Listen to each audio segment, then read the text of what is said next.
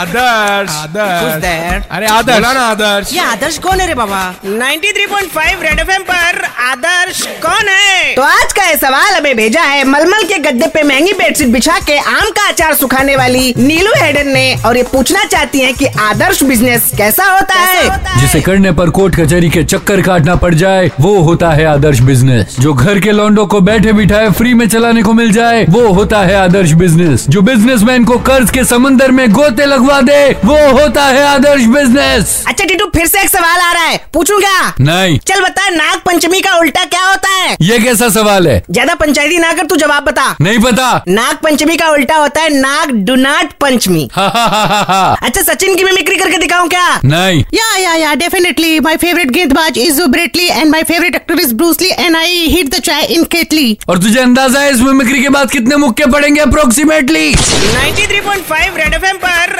आदर्श कौन है